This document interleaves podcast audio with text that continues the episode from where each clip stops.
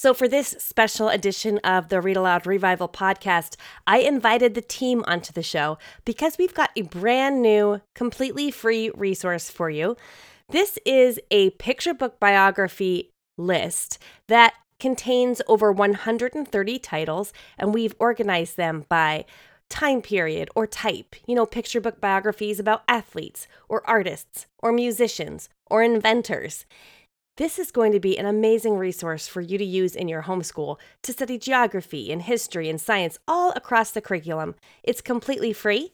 To grab it, just go to readaloudrevival.com slash 164 or text the word biography to the number 33777.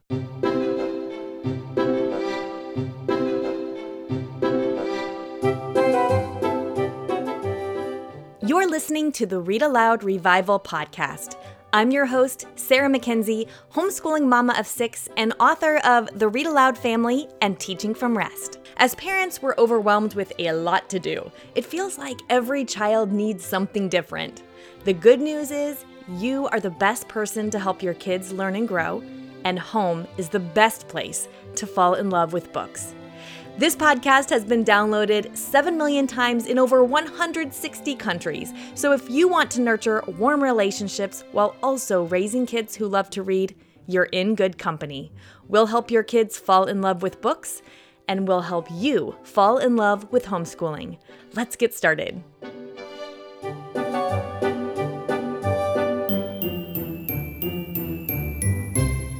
Well, I'm here today with Read Aloud Revival team members Courtney Garrison and Kara Anderson for an episode we've been working on for some time now.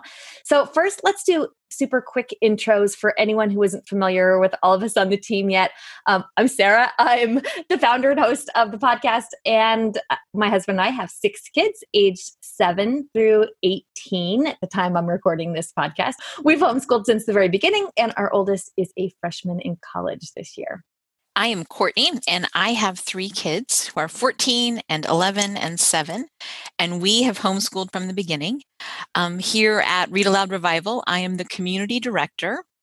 I help with research and writing and spend lots of time inside RAR Premium, mentoring and encouraging all of our very excellent members. And I'm Kara Anderson, and I have two kids, 13 and 16. So this is my first year homeschooling two teens. I've homeschooled since almost the beginning. I actually have a story where I quit once for a little while. Um, and then I came back to it, and we started again doing it a little differently with uh, much lower expectations. And now we've been at it um, ever since. And I'm the podcast manager here, and I do lots of work behind the scenes, getting the podcast ready for air and uh, research, like Courtney said, and helping with book lists and all kinds of things. Today, we're going to talk about how we use picture book biographies in our homeschools. And we've actually done a picture book biography episode before. It was episode number 122 Picture Book Biographies We Love. But we're really excited because the resource we made for that episode was a giant book list of our favorite biographies. And we've expanded it, revised it, and made it better than ever. So, all of our favorite picture book biographies are still listed in one place. I think there's something like 130 titles on this list currently. But the big improvement we made this time is that we've categorized the books for you to make it easier to use, more helpful than ever. So you're going to find picture book biographies sorted by time period and by category. Uh, for example, artists or athletes, musicians, inventors and explorers, scientists and mathematicians, biographies related to US history, that kind of thing. It is a fabulous resource for your homeschool. I'm so excited about it. On our new list, you'll also find out who the biography is about. Sometimes from the title, it's not always evident and you can find out where in the world geographically the story takes place. So you can tie the picture books to your geography and your history learning. So to get that new expanded bi- picture book biography book list that's going to go specifically with this episode, go to readaloudrevival.com slash 164 or just text the word biography to the number 33777 and we'll get that right out to you. I would recommend printing it out and maybe tucking it in a notebook or a, a binder or someplace um, where you can have it to make little check boxes so you can keep track of which books you've read or which ones you've put on hold at the library or whatever. Um, it can be a really good resource for learning history, humanities, science, and geography in your homeschool. Yeah, one of the things that I love so much about it is that it's a useful list for all different ages, right? I think we're going to talk more about this in a little bit. I want to share a little later about how I use picture book biographies at home with my high schoolers, um, as well as my young kids. So.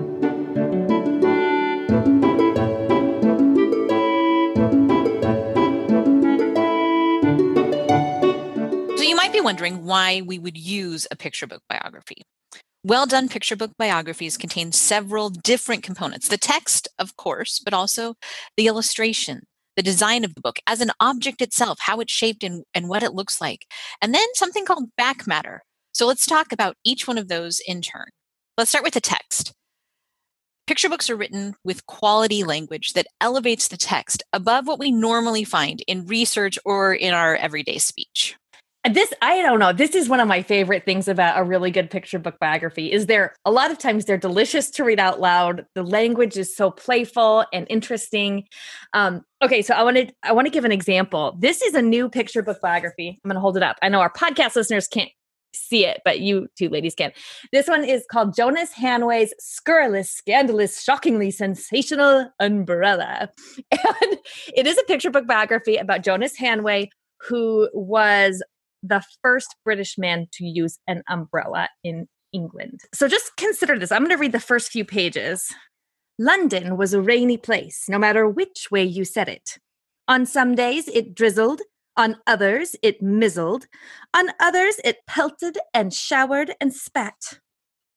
When that happened, the only options were to stay indoors, travel by coach, or just get wet. By 1750, the people had gotten used to it. It's just what we do, they said. Jonas Hanway did not agree. He was a grumpy man who disliked change as a general rule.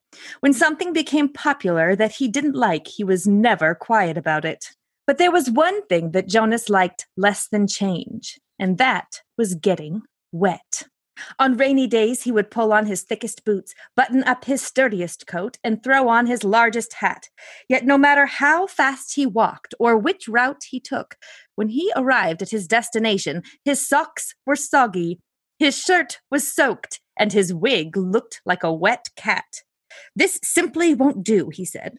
So he left London and traveled the world searching for a place where it never rained until he came to Persia. And there, in the court of the Shah, he saw something strange. It was scurrilous, scandalous, shockingly sensational. Or was it? In reality, it wasn't so strange.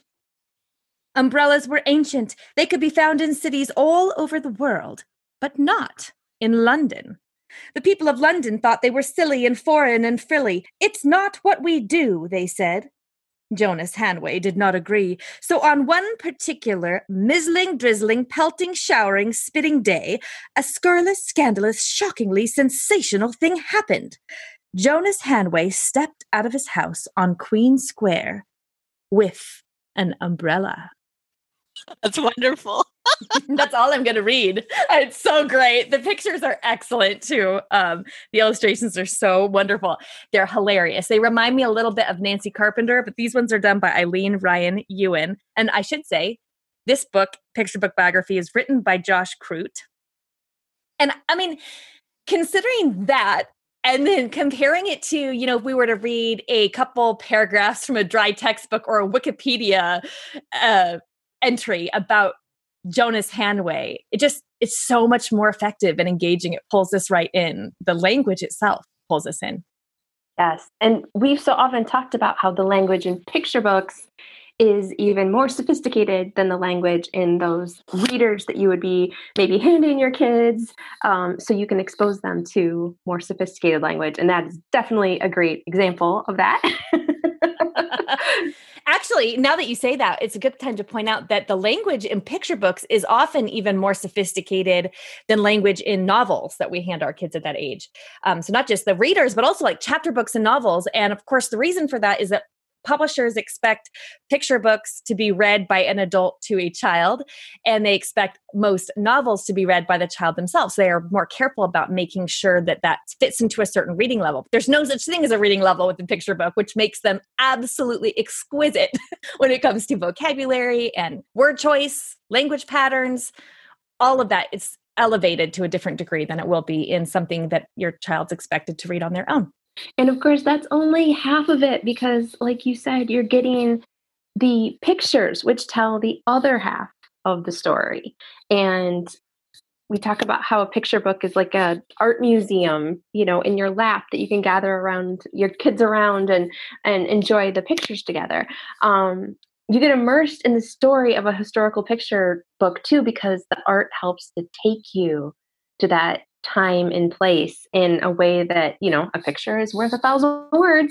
Well, actually, now that you say that, Kara, kind of reminds me that a lot of times when I'm reading a history book, like a passage from a history textbook or trying to tell my kids about something that happened, I feel like I have to place them in time, you know, and I'll say, okay, this happened when, um, you know, this was like when people had horse and carriages, they didn't have cars or something. But in a picture book, that information is right in front of their eyes. Like you don't, it kind of puts them right in the time period.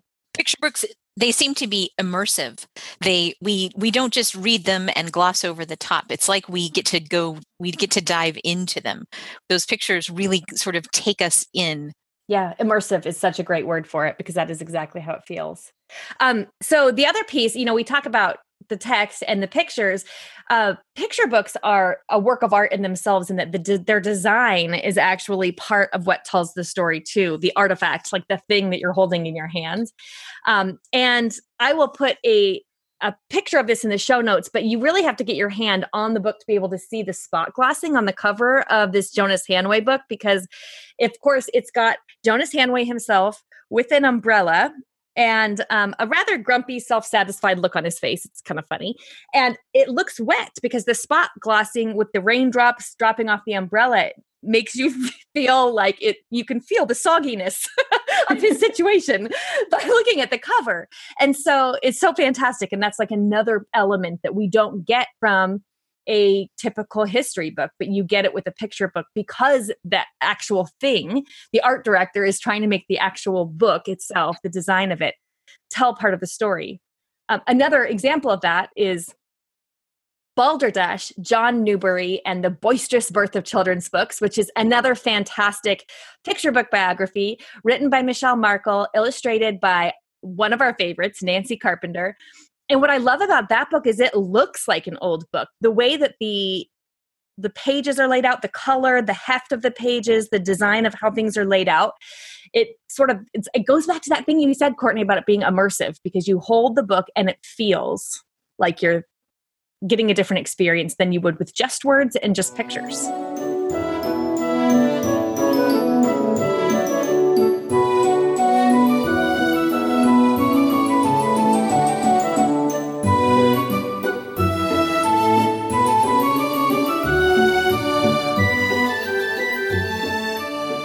You know what I just thought of is the family book club. Um, I just thought of the family book club we did for Miracle Man and the text, the way that John Hendrix uses text to tell that story too in the picture book form. That's such a powerful part of that book. Yeah, it's true. I think he has a new one out too on the parables oh, of Jesus that's coming wow. out this year. Yeah.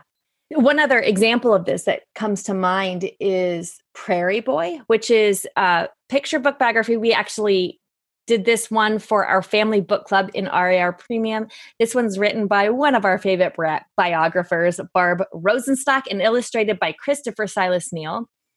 And this is a picture book biography about architect and designer Frank Lloyd Wright.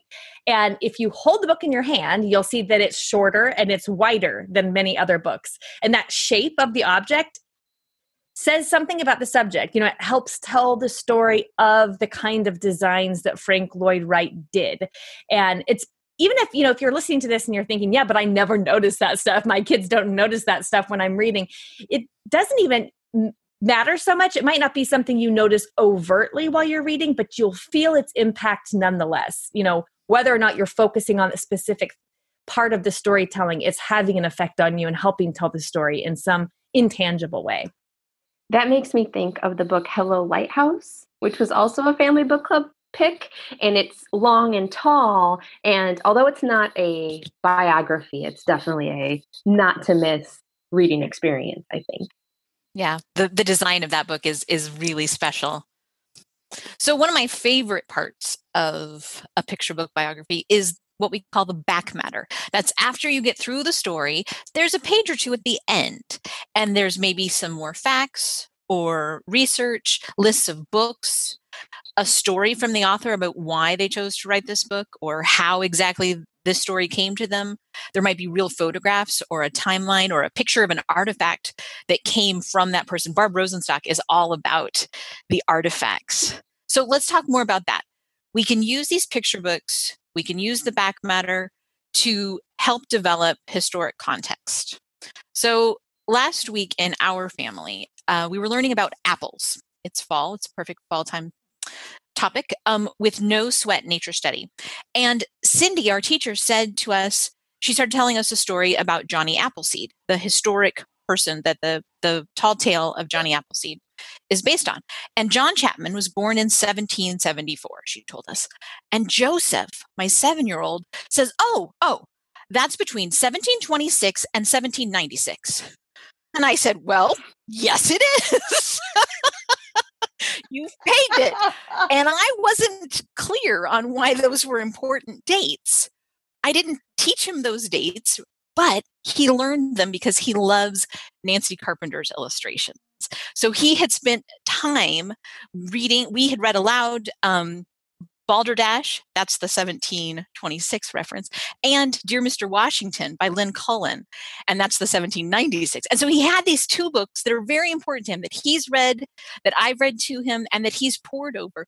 And he has those those markers in his mind. And so when he had new information, he had a way to connect it to what he already knew. Those picture books had created a context for him to add in this new information. And we did this without timelines or chanting or quizzes. He has those facts. He was given worthy things to contemplate, and he made connections himself that were meaningful. I love that so much. And also going back to those illustrations, he can now picture what the rest of the world might have like other things that were happening in the world at the time of Johnny Appleseed instantly because he's had those experiences through yeah. pictures, through the illustrations in those books. And that's one of my favorite things about picture book biographies is that when you read them aloud with your kids, you know you're stepping into a time or a place with your children. You're experiencing what a real person saw, heard, felt because of that language, because of the illustrations that go with it, even because of the design. And I feel like that's one of the best ways that we can build empathy in our kids and compassion and I'm thinking about the books that transport you to a different time, like Moses when Harriet Tubman led her people to freedom, oh, yes. or um, you know, even reading um, The Oldest Student because it's a book of a woman who I believe reads to, learns to read at like a hundred and something years old and yeah. so you're reading her whole lifespan and how much things have changed during that time and why she didn't have the opportunity to learn to read until so late in life. And then they can also take you to a different place with much different circumstances than our own. So, like in the book Emmanuel's Dream, which I know we've talked about before, it takes the reader to Ghana, West Africa, um, in the year 1977, which is the year that I was born. But in Ghana, West Africa, things were very different. And the circumstances that he was born into really shaped his whole future. So there's such a unique way to be able to share that with our kids and really let them get this close up personal experience with a certain time period or place. Yeah, some of our listeners who might be familiar with the Charlotte Mason philosophy will know that. Um, so, Charlotte Mason was a renowned 19th century educator, and she advised that kids should learn history mostly by lingering over the story of a single person from the past. Um, and I, I think that's because a really good story about one person's experience from the past it it informs the mind, but it also captures the imagination and harnesses uh, the emotional experience. Like you're talking about, Kara, it helps us become more empathetic to really think about what it might have felt like or been like to be in that time. And and then doing this through a picture book biography where there's a feast for the eyes and a feast for the ears and the beautiful language, it really cooperates with our kids' own God given natural curiosity to hear the stories of those who've gone before us. So uh, I think this is the power of a picture book biography.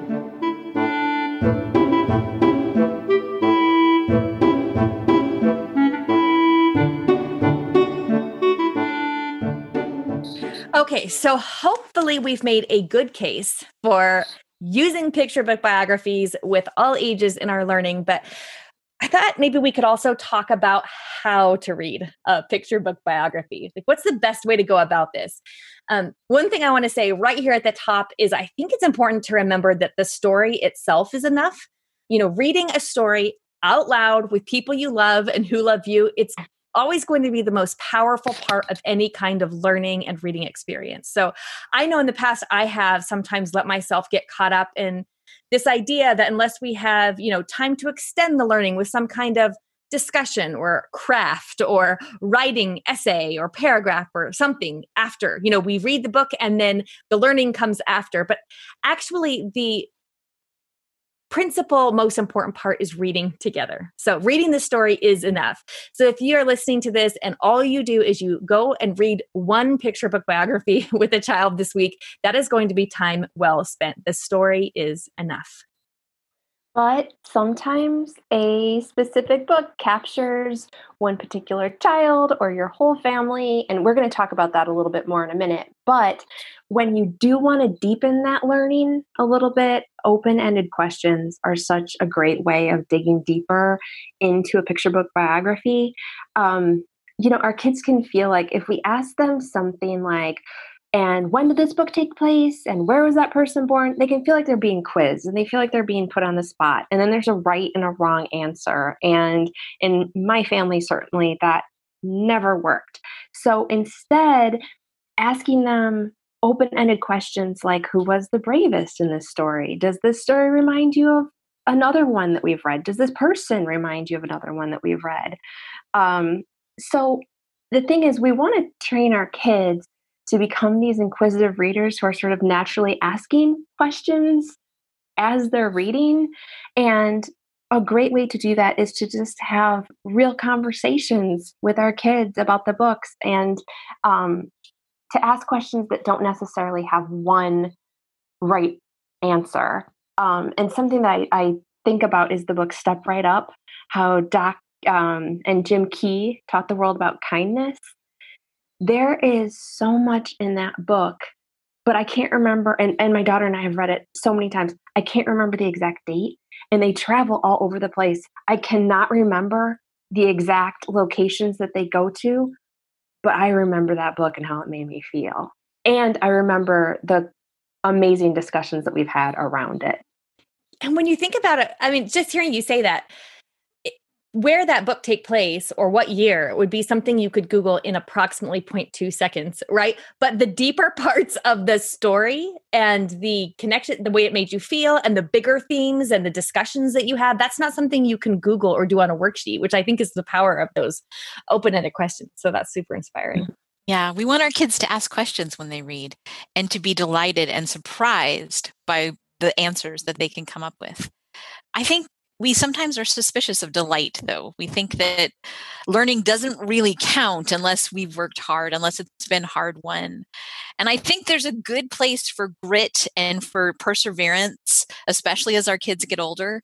But delight can also be a really good teacher Right. So I know in homeschooling my kids over the years, sometimes I will think on our best days, I'll think, surely we've forgotten something important, you know, or on our worst days, I'm thinking like, I'm just not very good at this, but that feels like how it should be hard, you know, hard won. And so, uh, the key with using a picture book biography is it gets to feel delightful and be just as effective even if it's you know if you're having a it's easy because you're reading a picture book with your kids um, but there's so much richness happening. So let's talk about what that might look like at different ages. So, like four to seven year olds, um, you know, you're reading aloud the book. Maybe you'll discuss it, or you might ask your uh, child to narrate a little bit. You know, just something like something open ended, like What's something you don't want to forget about this person? You know, one thing that I'm realizing is when we ask a question with a superlative in it, right? Like who was the most blank or what was your that was the most important part in this story?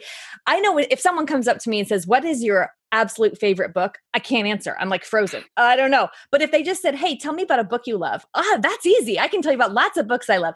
So if we approach our, you know, four to sevens not with this like you have to get the one most important thing out of this book, but we just say, "What's something you don't want to forget about this person?" They're going to naturally in their mind go through the things that they just read, remember the story, and retrace the steps of the biography you just shared to think about what is something that resonated with them. And I think that can be really valuable. Same thing, really, with your eight to 12 year olds. Uh, you can do the same thing, and that can be quite good enough. Um, but of course, there is back matter, like we were talking about earlier. And back matter can be a really great um, jumping off point for further research and inquiry. Um, I'm going to read you just back to this Jonas Hanway biography I'm so smitten with. This is just a little piece from the back matter. When Jonas Hanway saw something he didn't like, he was never quiet about it. Here are two more times he fought to either resist change or affect it. Umbrellas may not have been popular in England, but drinking tea sure was. Tea rooms were popping up all over London, and afternoon tea was quickly becoming the new English tradition. Jonas Hanway did not like this one bit. He thought tea was a waste of money and a destroyer of health, and he wrote an angry public letter against the practice. Thankfully, Jonas lost that battle, and the piping hot drink remained as popular as ever. Today, you can find his late letter on display at Twinings, the oldest tea shop in London. oh, that's excellent. Right. That's not the kind of stuff you're going to find in an encyclopedia entry. No. But that is the kind of thing that you are going to remember. Somebody is going to say that every time you get the teapot out.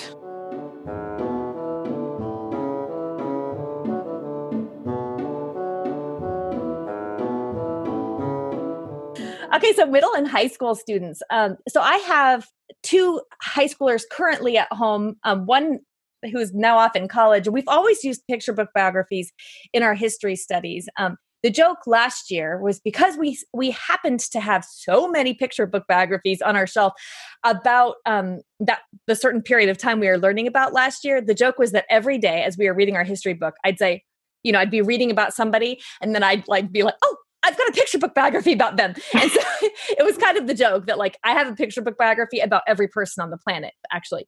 Um, but what you can do is read aloud. You can discuss again with those open ended questions. Uh, a really good question you can ask those older kids is should he or she have done that? You know, with anything that that per, a character, you can do this with any story, but in a biography, you can think about one pivotal thing the person the book is about did and then ask your kids, what do you think? Should he or she have done that? And what might the world be like if he or she hadn't? That really points to when um, you spoke with Barb Rosenstock, and Barb Rosenstock has she was on episode 151 talking about um, the so what of a book and yeah. talking about that she gets ideas all the time and i think she's talked about this in our writers on writing events and um, author an author access event that she's done that she gets ideas all the time for biographies but not all of them make it. And she has written a lot of biographies and a lot of great biographies that are on the list. The noisy paint box prairie boy that you mentioned earlier leave it to abigail so many. But she doesn't write a biography about every single person that she begins to research. So by asking our kids that question that should she or he have done that? And and you know what would the world be like if she or he hadn't? What would the world be like if that man had said no to umbrellas or if his tea hatred which i just forget the umbrellas. This should have been jonas hanway's tea. Scurrilous scandalous scandalous huh I don't like umbrellas and I love tea, so we just wouldn't have gotten along. But but I still want to read the book. So there you go. That's how you know it's a great picture book, right? That's right. And you do because the illustrations are hilarious. Uh, they really are funny. I'm over here enjoying them all by myself, but they're really.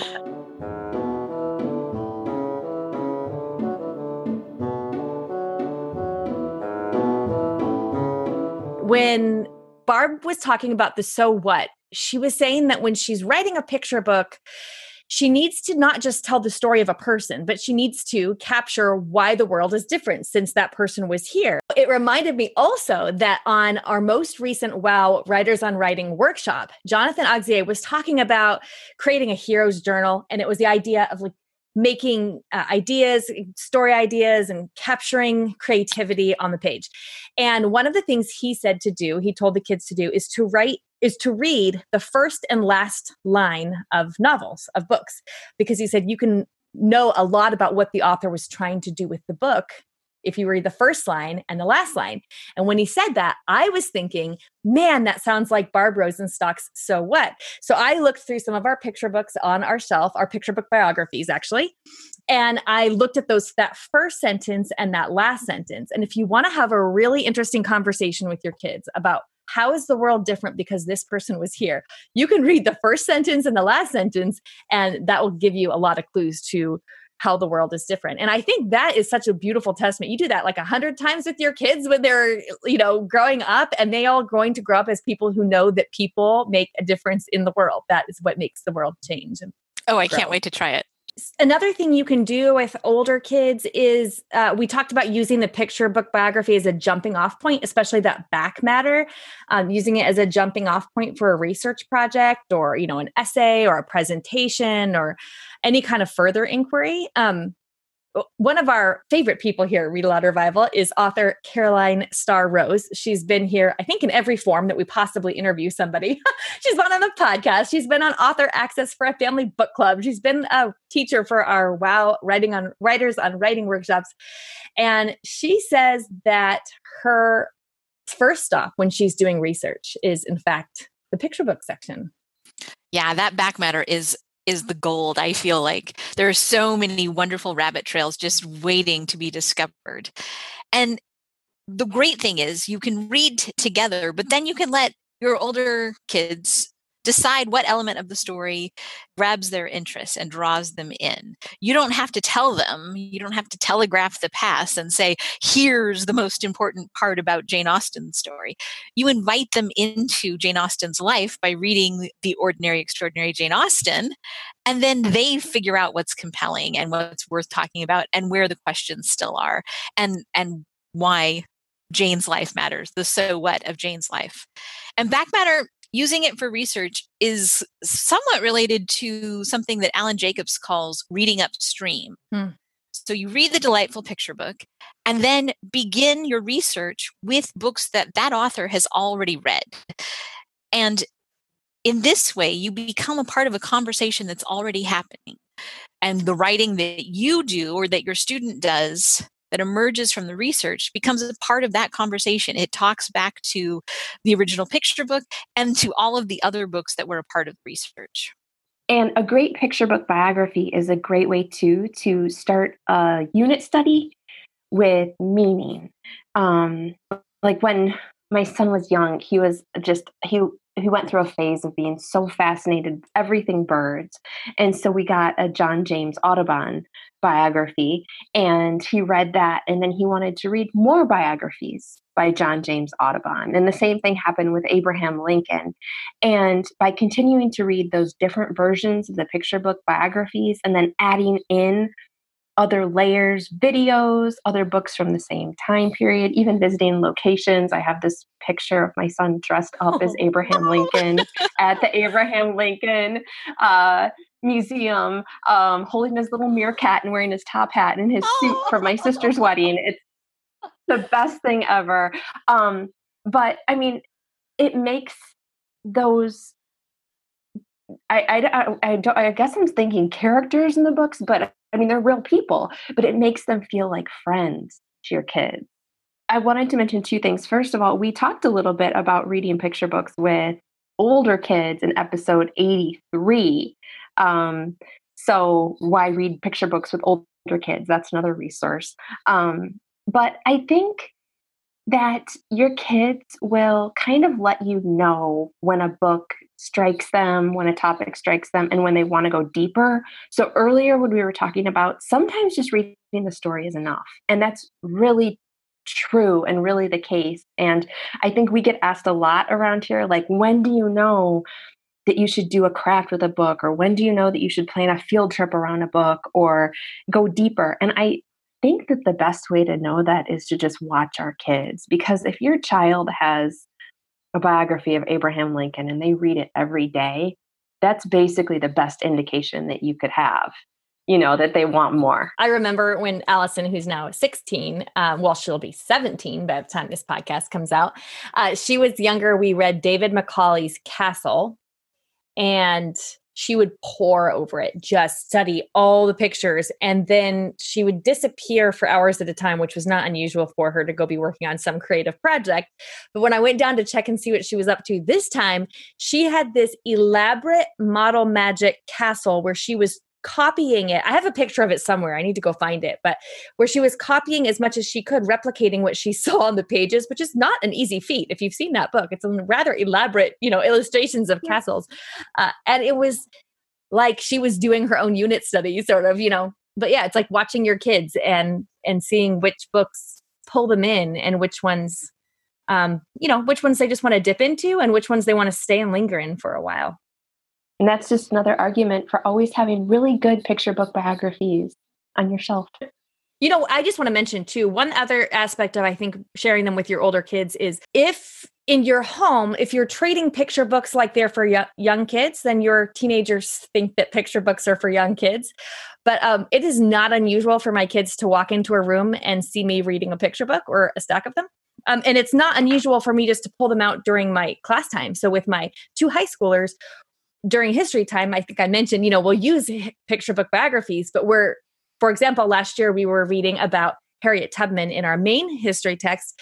And so for the next couple days, I was like, okay, I've got these other books. And I didn't say, like, okay, I know they're picture books, but don't worry. None of that. I just started reading them. And they don't necessarily pore over the pictures, like, they don't snuggle up to me or anything. That's not happening with my 15 year old son, but he's listening for sure. Mm-hmm. And because picture books lend themselves to want to be looked at because you only get half the story through the words you really do need to look at the pictures they will naturally you know kind of lean over or be like can i see that? You know or i'll hold up the picture for a second. But if you don't approach it like story time circle time we're all sitting on the floor crisscross applesauce reading a picture book uh, but you approach it like we're going to read this story about harriet tubman uh, listen to this um, and almost in your mind if you're if you're struggling with it at all using it using picture books with your older kids you can even remind yourself that what you're doing is you're reading an illustrated short mm. story. That's what you're doing. And short stories have been you know high literature for as long as there has been high literature. Mm-hmm. so uh, anyway that might help too if you're if you want to use it with your older kids and you're thinking how am i going to swing this? At the beginning it might feel more uncomfortable but you know do it for a while.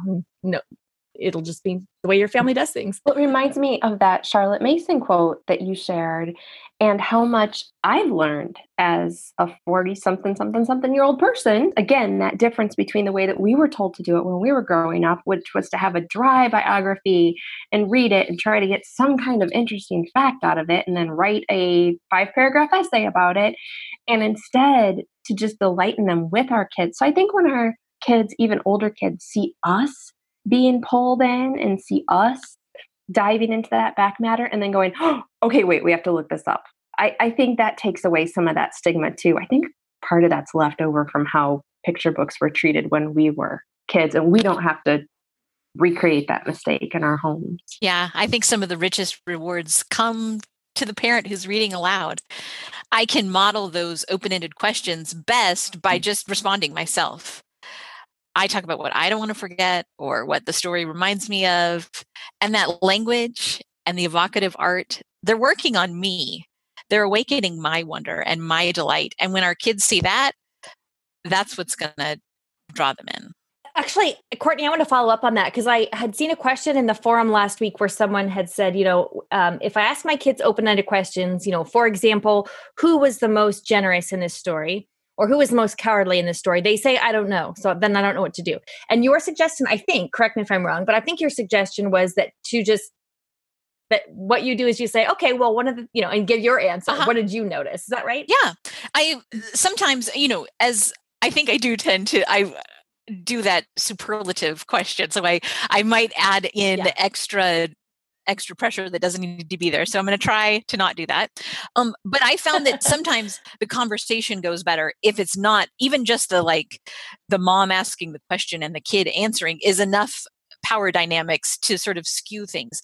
So if I just offer my sincere appreciation for the book and talk about what I like about it, it really is just a conversation.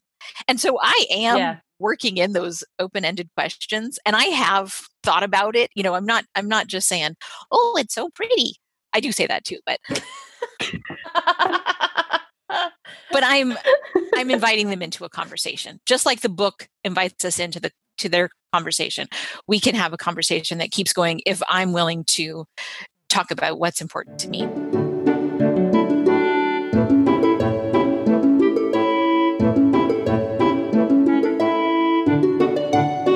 think especially with kids who um who want to please their teacher, like a lot of us have a couple of those or at least one of those, right? I mean, my answer when I was responding to a question at school, I was always trying to gauge what the teacher wanted. And if your your student feels a little hesitant, if your child feels a little hesitant to respond to, so who do you think was generous in this story? Um, and then you tell them okay and they say i don't know. You can say okay well one person i noticed was generous was so and so i was going to say jonas hanway but i don't actually think that's true. So uh, you don't think he was very generous. But uh, so was you know you could pick somebody. You could even say oh also that other person kind of like taking the bar down. Um or even if you sometimes i'll even res- like give a suggestion or an offering you know, as an answer that's simpler than what I think because I want to bring the bar down so they realize I'm not looking for you to, you don't have to prove your brilliance to me. I actually really just want to know what's going on in your head. Uh, and yeah. that is an invitation to conversation that's totally different than I think most of us have had when it comes to answering questions about a reading, you know. Mm-hmm. Well, and because picture books are relatively short and we've all read them together, you can keep up with your child's reading, which we can't always do when they get to that stage where they're reading really big 800 page books and we just can't quite keep up with that we can have those conversations very casually and you don't have to have them as soon as you close the book either. Some of our very best conversations about books of any kind have been in the car driving to and from places and it's because when you share that book together it's it's on your mind too and something will pop up and you'll recall it and then you'll just start a conversation saying oh yeah remember that where that happened? And the next thing you know you're getting exactly what you want which is you're seeing that your child understood the story and they took things from the story and that they were paying attention. And that's really what those comprehension questions are all about, anyway. Mm. Well, I have a feeling we could keep going for a while, considering this is our second episode about picture book biographies. Surely there will be a third. but hopefully, this episode has inspired you listeners to read a picture book biography this week with your kids. It's inspired me you know, whether it coordinates with your history studies or whether it coordinates with your lesson plans or not, it doesn't really matter. There is always so much to be gained from reading with our kids and specifically from reading a picture book biography about somebody who has gone before. Again, you probably want to nab our free book list. It's categorized by time period, by category. It lists where each book took place and whom it's about. It's just a really hefty, helpful resource, and it's free. Readaloudrevival.com slash 164, or you can just text the word biography to 33777. Kara, Courtney, thank you. thank you for joining me on the show. Thank you so much. Anytime. Now it's time for Let the Kids Speak. I love this part of the podcast because kids share the books that they've been loving lately.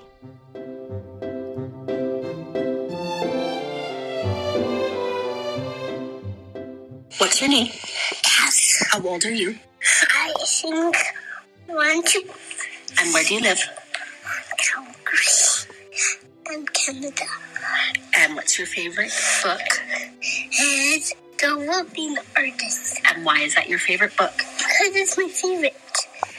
Um, hi, my name is Avi. Um, um, I live from Ohio and uh, I'm three years old and I um, and my favorite book is Cinderella because she gets um, a new dress from um uh, the fairy godmother.